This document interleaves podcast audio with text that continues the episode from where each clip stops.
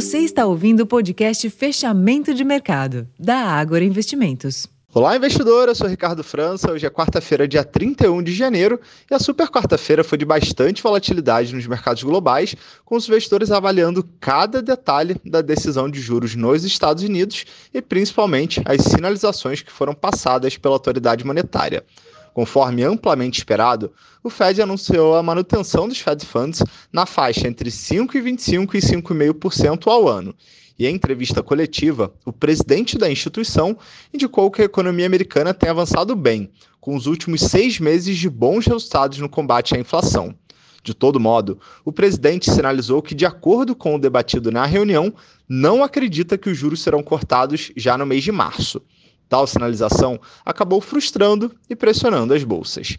Mais cedo, as praças da Europa encerraram em baixa, reagindo também aos dados mais fracos de atividade industrial divulgados na China, enquanto em Nova York a tendência de queda foi confirmada após a decisão de juros já durante a tarde. Ao fim da sessão, o índice Nasdaq, por exemplo, exibia queda superior a 2%.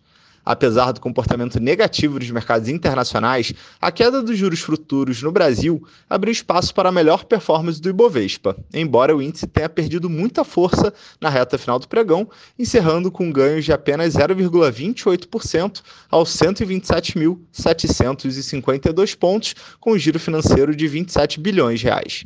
Já durante a noite, após o fechamento de mercado, o Copom confirmou as expectativas e anunciou o corte de meio ponto percentual na Selic, conduzindo a taxa para 11,25% ao ano.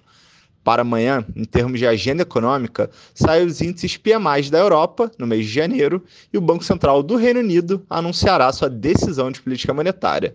Esses foram os destaques dessa quarta-feira, bastante movimentada nos mercados. Eu vou ficando por aqui. Uma ótima noite e até amanhã.